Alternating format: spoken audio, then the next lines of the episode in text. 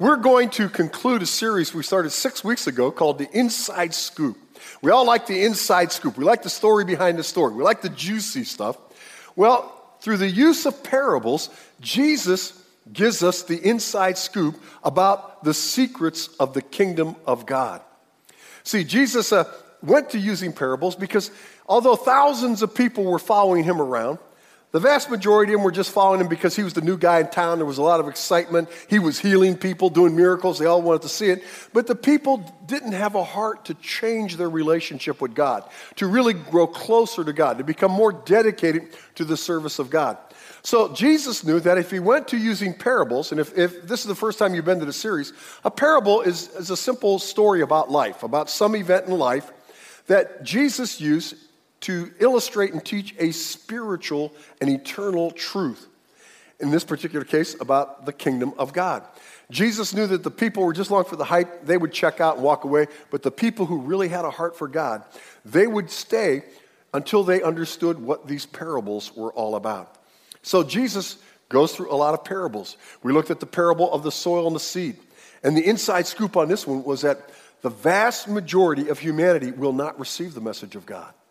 The vast majority of, humanity will reject it, either because they just won't believe it as a bunch of nonsense, or they'll get so busy with living this life that they'll not make time for God, or for whatever reason, the vast majority of people throughout all of history will not receive the Word of God. And Jesus immediately goes into a parable about wheat and weeds. See, at this time, the Jewish people think just because they're Jewish, that if there's eternal life in heaven, they're automatically in because they're the seed of Abraham. So no matter what, Jesus says, not so. In this parable, Jesus says that in the end times, God is going to send his angels, and the angels are going to separate the wheat, people who really have a heart for God and love God and want to serve God, from the weeds, people who, although they were intermixed all during life with the wheat, they never responded to God. And they'll be separated.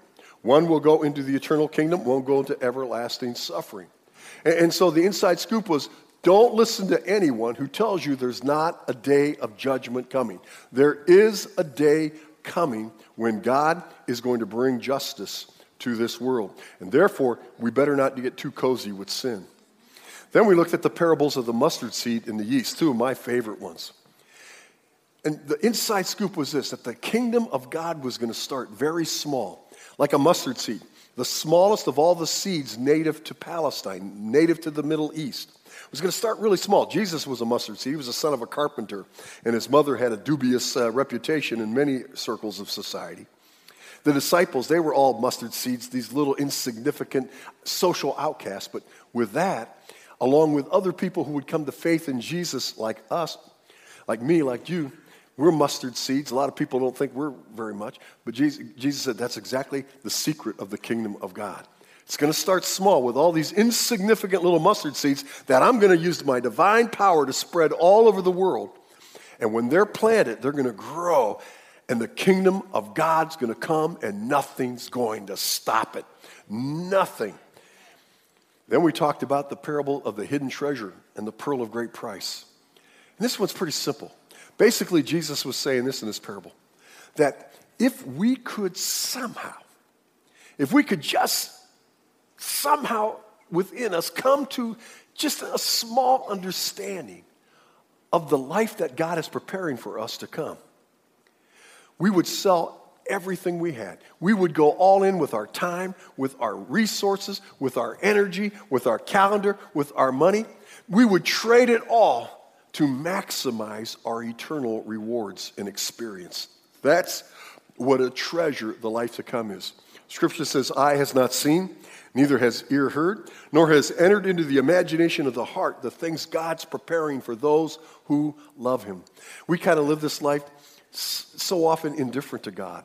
Or, or maybe God's a part of our life, but that's all He is. He's a part of our life. And Jesus in these parables saying, if you really got it, if you really understood, how much there is to gain and how much there is to lose, you would sell everything you had and you would grasp this one reality, this truth. You would live every bit of your life for the coming kingdom of God. Last week we looked at the parable of the workers in the vineyard. There's a lot of lessons from it, and I don't have time to review them all. But one that I walk away from this, this parable is this that the God that we have sung about today and worship is the most gracious, generous being in all the universe. He, he just loves. No matter, this parable taught that no matter at what time our heart becomes tender to Jesus Christ and receiving Him as our Savior in our life, whether like me at a very young age, nine years old, I trusted Jesus as my Savior, or people on their deathbed, that God is so generous, He is so loving, that He will give to each one of those the same eternal experience as far as entering into the kingdom of God. Now, rewards are a different thing, but He will give us the promise of eternal life. And God perseveres and he has persevered all these years since Jesus came back from the grave. And Jesus hasn't returned because God, day after day after day, is giving one more opportunity to one more man, one more woman to trust Jesus Christ as his or her Savior and receive the eternal gift of forgiveness and eternal life. Now, today, in the last parable we're going to look at, it's another parable for those who will have ears to hear. See, some today will leave, again, moved by Jesus' teaching, and some will just go because we've checked the box off, we've been to church, we've been to Mass, we're good for the week. See, but Jesus has a secret. He wants to share something important with everyone here today who will have ears to hear. Today, we're going to conclude with the parable of the wedding banquet. Now, Jesus uses three parables here, but we're going to look at the last one the, the parable of the wedding banquet. It's Wednesday. Let me set the historical background. It's Wednesday of the last week of Jesus' life and ministry. The next day, Jesus is going to celebrate the Passover in the upper room with his disciples. After singing a hymn, they're going to go into the Garden of Gethsemane where he's going to pray while they sleep. Judas is going to come with the, with the guards of, of Caiaphas, the chief priest of Israel. They're going to arrest Jesus. Judas is going to betray him with a, with a kiss. They're going to interrogate Jesus all night. They're going to beat him. They're going to punch him. They're going to pull the beard out of his face. They're going to look for some reason to, to, to bring a charge that is worthy of death to him. Well, they don't succeed as we know the story. But on Friday, they take him to Pilate. And even though Pilate doesn't find any wrong with him, the religious leaders stir, stir the crowd up to scream to crucify Jesus, and ultimately, after Jesus is flogged and scourged, he's crucified. So, this is the week, just days before this. The previous Saturday, Jesus had come into the, the area of Jerusalem.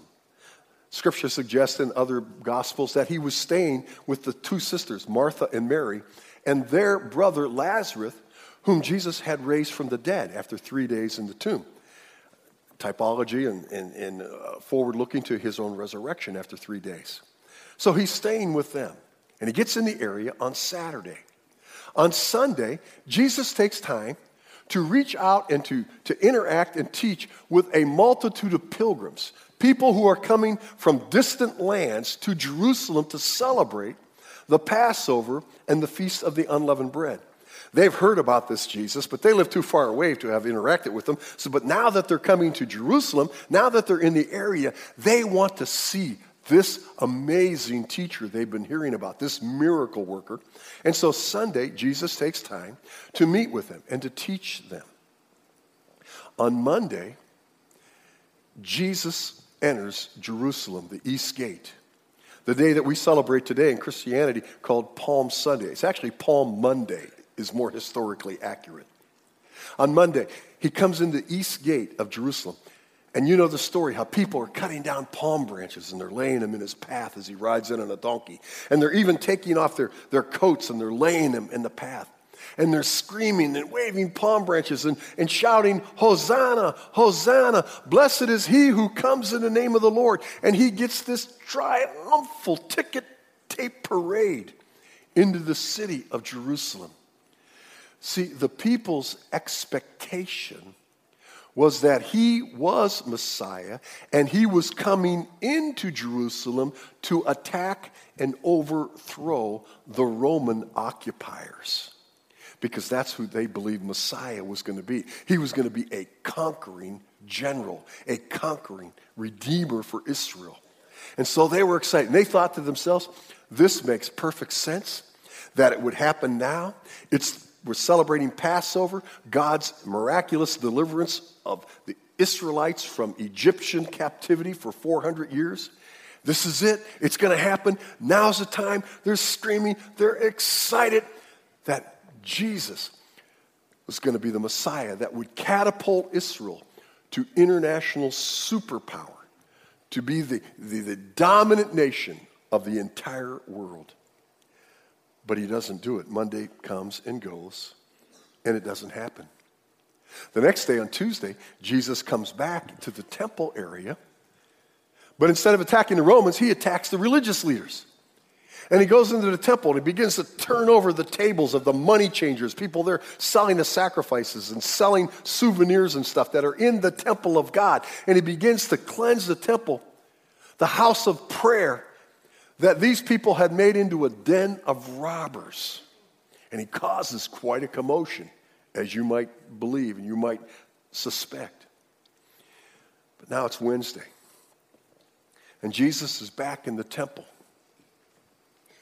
And he's once again teaching the people about the coming of the eternal kingdom of God. He's calling men and women to faith in him as not a conquering Messiah, but a saving Messiah. And all the religious leaders who are gathered with the thousands of people who are in the city to celebrate the Passover and the Feast of Unleavened Bread, the religious leaders feel very, very threatened. In fact, it says in Matthew 21 23, Jesus entered the temple courts, and while he was teaching, the chief priests and the elders of the people came to him. By what authority are you doing these things? They ask, and who gave you this authority? See, they come up to Jesus and they say, Who are you to be doing these things?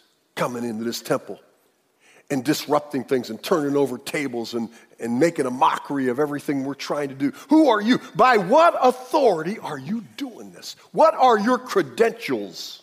Who are you? Who do you think you are? See, they begin to challenge him.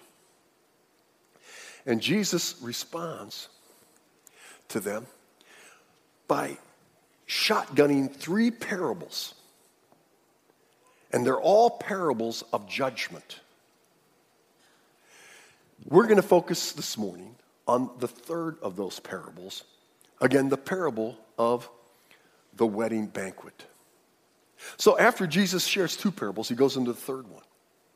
And in Matthew 22, verse 1, Jesus speaks this third parable. It says, Jesus spoke to them again in parables, saying, The kingdom of heaven is like a king who prepared a wedding banquet for his son. Now, right away, this would catch the attention of the people. Because just imagine a royal wedding. I mean, think about it. We got all excited when Prince William and Kate got married, and we're not even English. In fact, I had a couple after the first service stop me and they said, We're visiting from England. It's our first time here. And we cracked up when you started talking about the royal wedding. Yeah, everyone was crazy about the royal wedding. Well, immediately the people would have got excited about this. Here was a royal wedding. A king was throwing a banquet. Now, remember, in this day, weddings weren't like they are today. We have a wedding day and a reception and all that. For the common person, a wedding celebration went on for a week. Imagine that, dads. What a checkbook that must have cost, huh? A week. But for a king, for royalty, that same wedding celebration might go from four to six weeks long. And it would be an event like no other event. So the people are going, wow, man, they're just envisioning this royal wedding. But Jesus now shocks them. He goes on to say in Matthew 22 3, He sent His servants to those who had been invited to the banquet to tell them to come, but they refused to come. Now, now first of all, it suggests that they'd already been invited. And this was the protocol of a royal wedding in that day. That an invitation would have gone out long before the actual wedding so that people could put it on their calendars, they could make arrangements to come. And so the invitation had already been given. People received their invitation. Don't you know? They probably were so excited about receiving that invitation. It'd been like we would. Hey, did you get invited? Oh, I'm so sorry. You didn't get invited? I'll take pictures. so the invitations had gone out. And now the king sends the servants back out to say, It's time. The wedding is now. Come to the wedding banquet now. But they refuse to come. These people that Jesus is saying this parable, they, they would have been going, crazy. they said, What? They refused to come? They would have been beside themselves in anxiety about this situation. But then Jesus goes on to say in verse 4 of Matthew 22 Then he sent some more servants and said, Tell those who have been invited that I prepared my dinner. My oxen and fatted calf have been butchered, and everything is ready. Come on to the banquet. They would have gone, He what?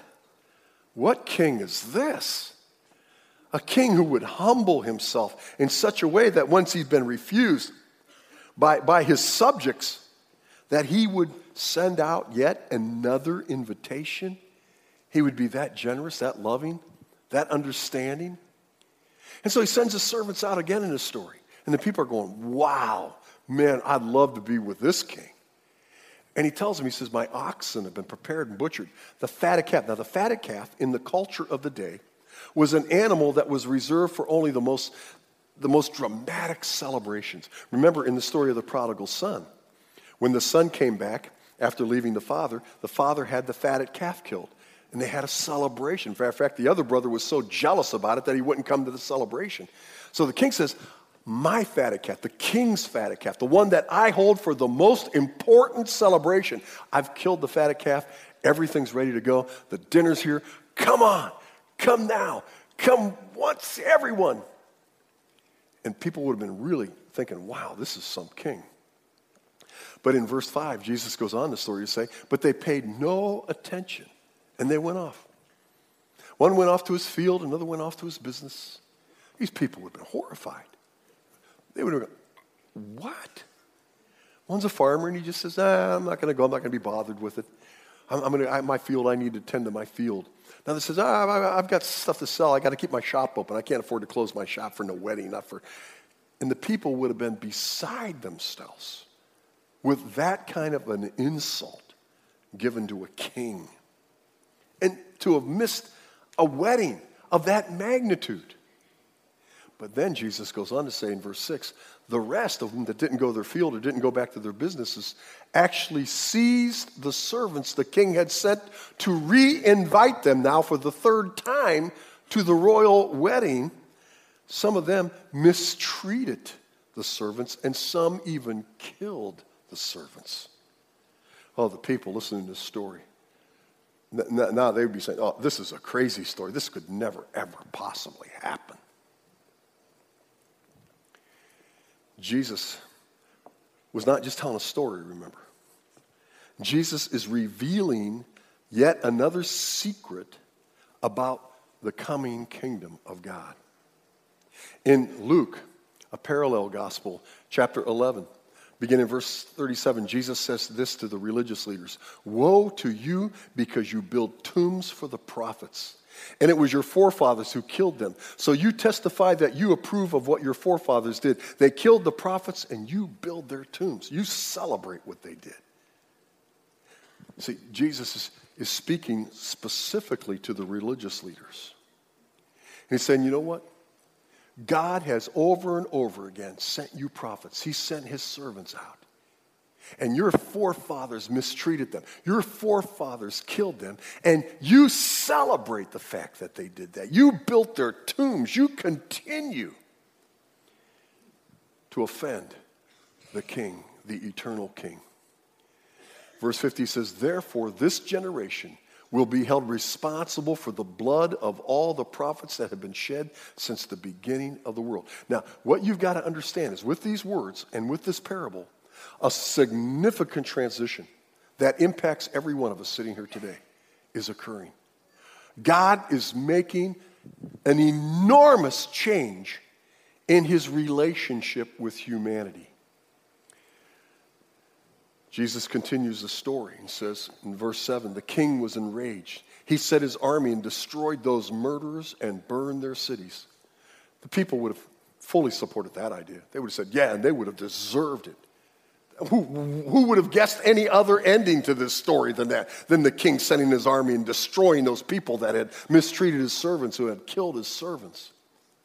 But see, Jesus, in actuality, he, in Jesus in this place, was actually giving a prophecy of what was about to happen in Israel.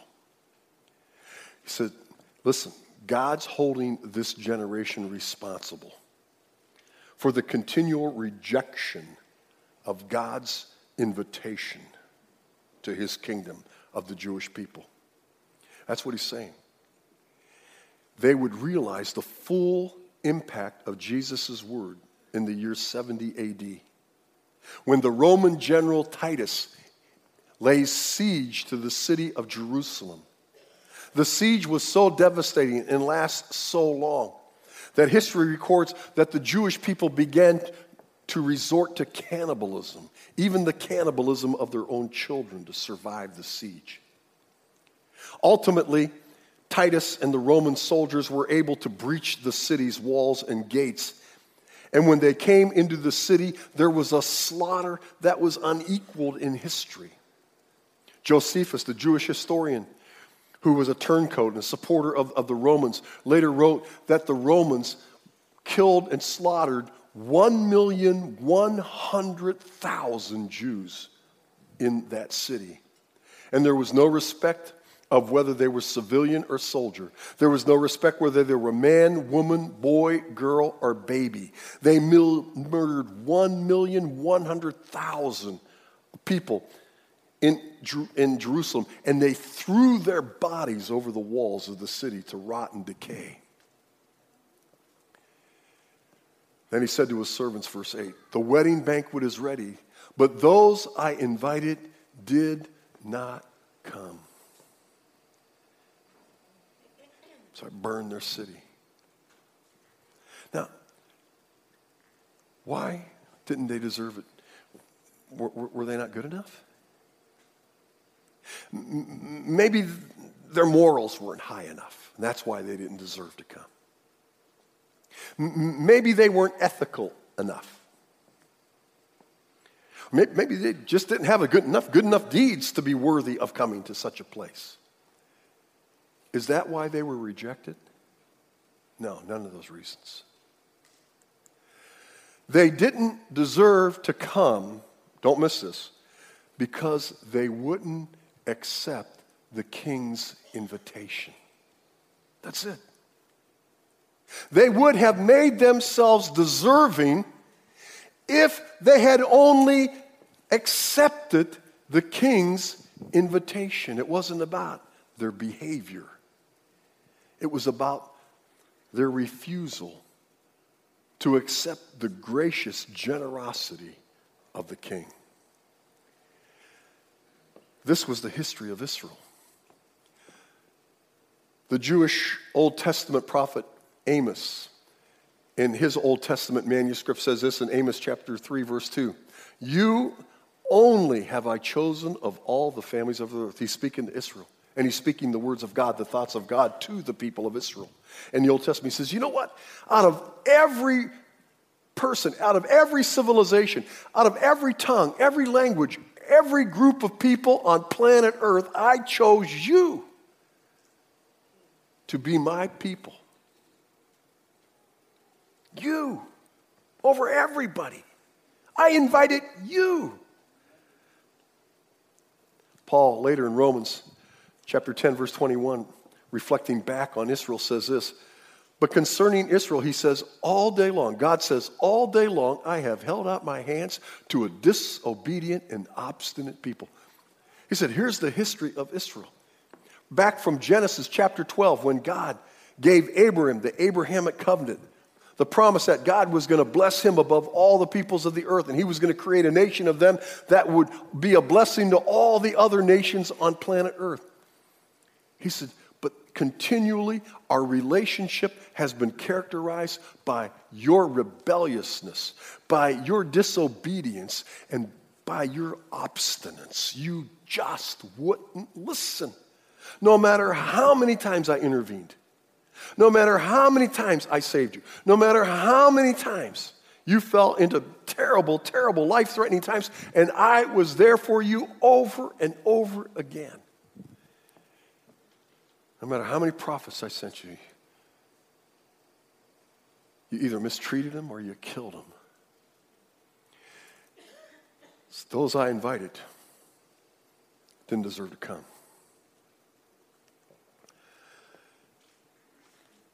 Jesus was specifically speaking to the religious leaders in this parable, and they knew it. Matthew 21, 45, 46. Well, Jesus is rattling off these three judgment parables.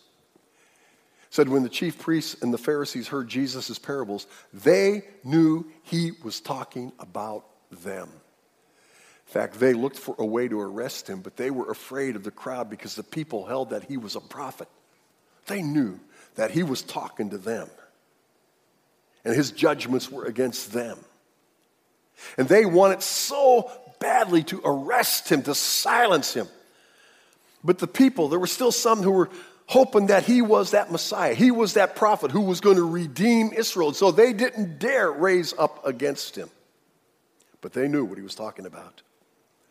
So Jesus, in the parable, goes on to say in Matthew 22, verses 9 and 10 Go to the street corners and invite to the banquet anyone you find. So the servants went out into the streets and gathered all the people they could find, both good and bad, and the wedding hall was filled with guests. Now, Jesus is describing a major transition in God's relationship with humanity. Up to this point, going back hundreds and hundreds and hundreds and hundreds of years to the call of Abraham, to the establishment of the Jewish nation, God made them his chosen people. But because they made themselves undeserving of his invitation to be his people by which he would bless all the other nations of the earth, he withdrew temporarily. Because in the end, God's relationship with Israel will be restored. That's a whole other topic for a different day. Matthew 21 43, Jesus says, Therefore I tell you that the kingdom of God will be taken away from you and given to a people who will produce its fruit. See, God didn't call Israel to be his chosen nation just because he happened to like them more than any other people on planet Earth. He chose them for a purpose.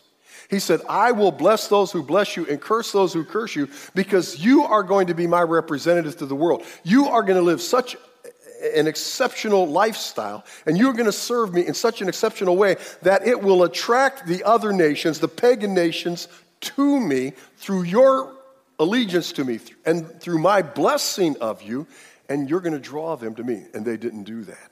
Instead, they began to assume an air of superiority to all the other people of the earth, and they missed their purpose. When God was reinforcing his call to them as a people, in the Old Testament book of Deuteronomy, part of the Torah, chapter 7, verse 6 says, For you are a people holy to the Lord your God. Speaking to Israel. The Lord your God has chosen you out of all the peoples on the face of the earth to be his people, his treasured possession. Again, he's reaffirming the fact that he chose them.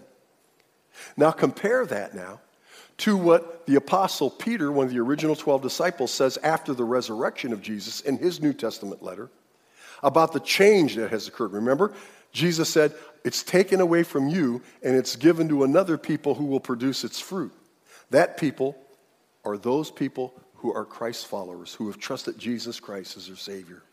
And it says in 1 Peter 2 9, but you are a chosen people. How many of you have trusted Jesus Christ as your Savior? He's talking to you right now.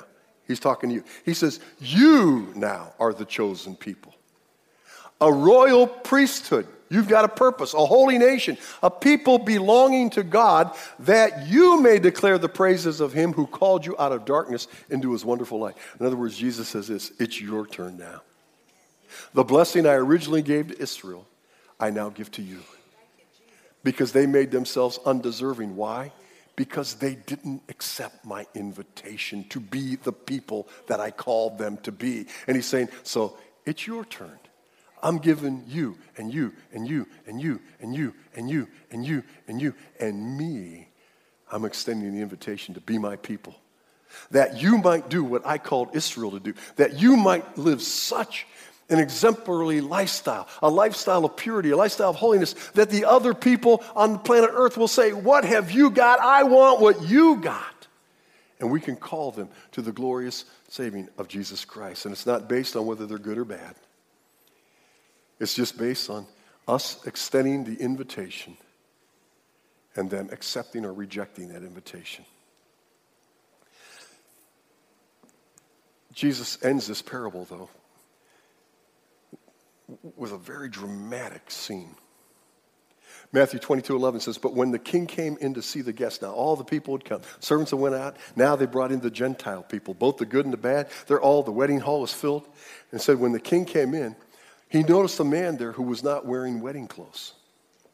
Friend, he asked, How did you get in here without wedding clothes? The man was speechless. See, in the midst of this celebration, the king comes in and he notices somebody and he's not in wedding clothes. And there's all kinds of, of biblical and theological discussion about what the wedding clothes are. But the main emphasis is that when confronted, the man was speechless. He had no excuse for why he didn't have the wedding clothes on.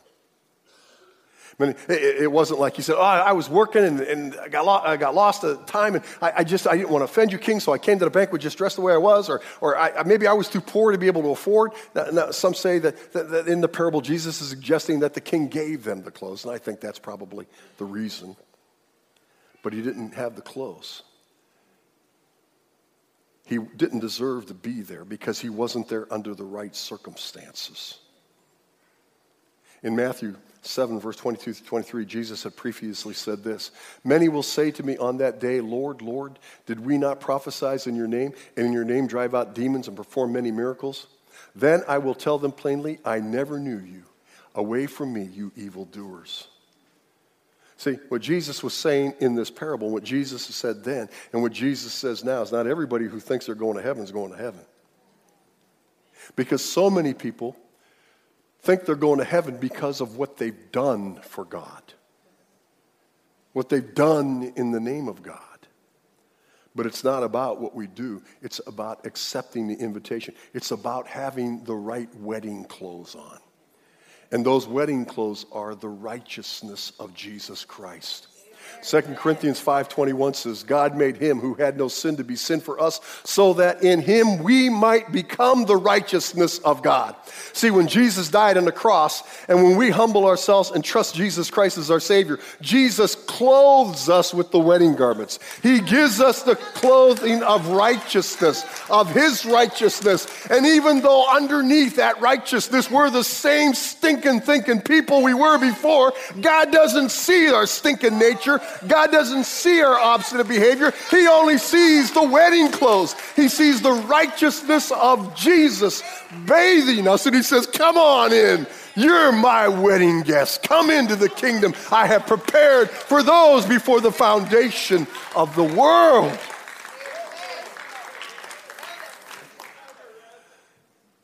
The other one, he said, Tie him, bind him, get him out of here. Because you can't get to the kingdom if you don't have the wedding clothes on. And the only wedding clothes God recognizes the righteousness of Jesus Christ. And Jesus ends the whole thing and he says, Many are invited.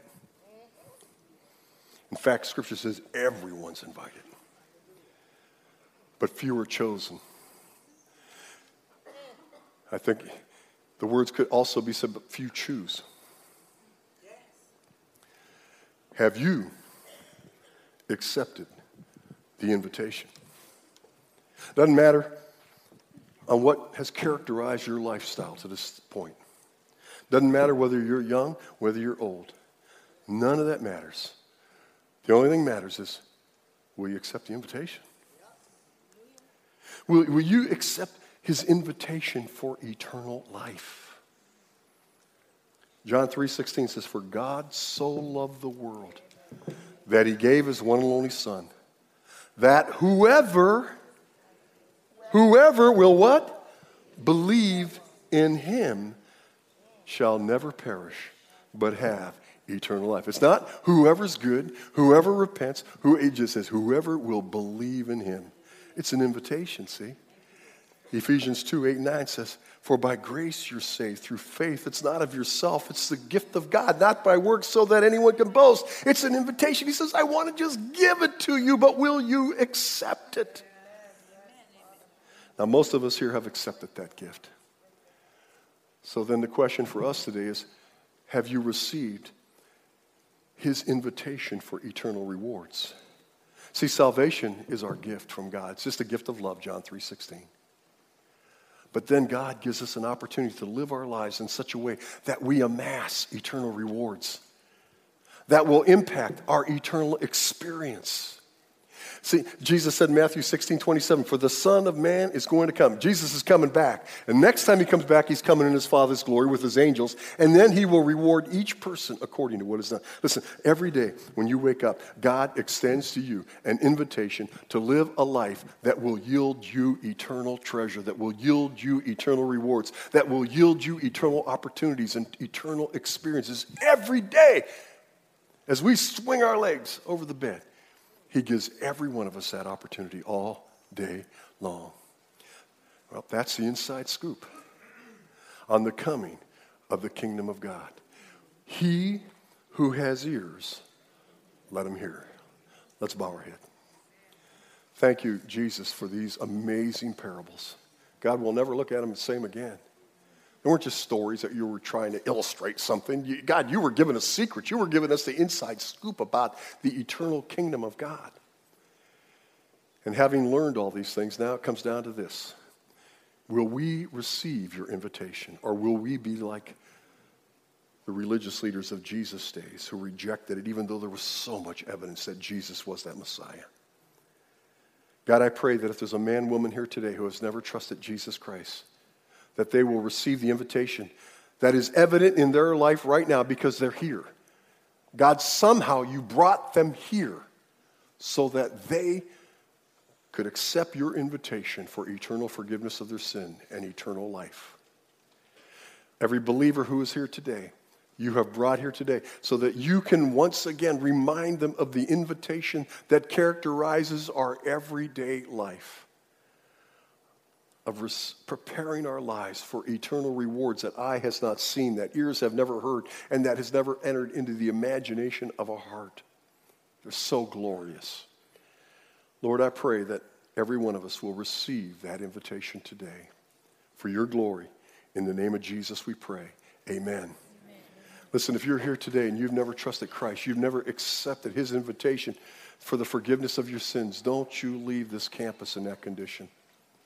After service, come up and see one of we pastors. We're in these gray checkered shirts today. Or, or you can go out on the patio. When you go out the front doors, turn to your right, and there's a booth that says Next Steps. Go there and just say to someone at the Next Steps booth, you know, I, I'm not really sure about my eternal relationship with God. I need to trust Jesus as my Savior. And they'll help you to do that before you leave this campus. Don't you be ashamed. All of us have done it.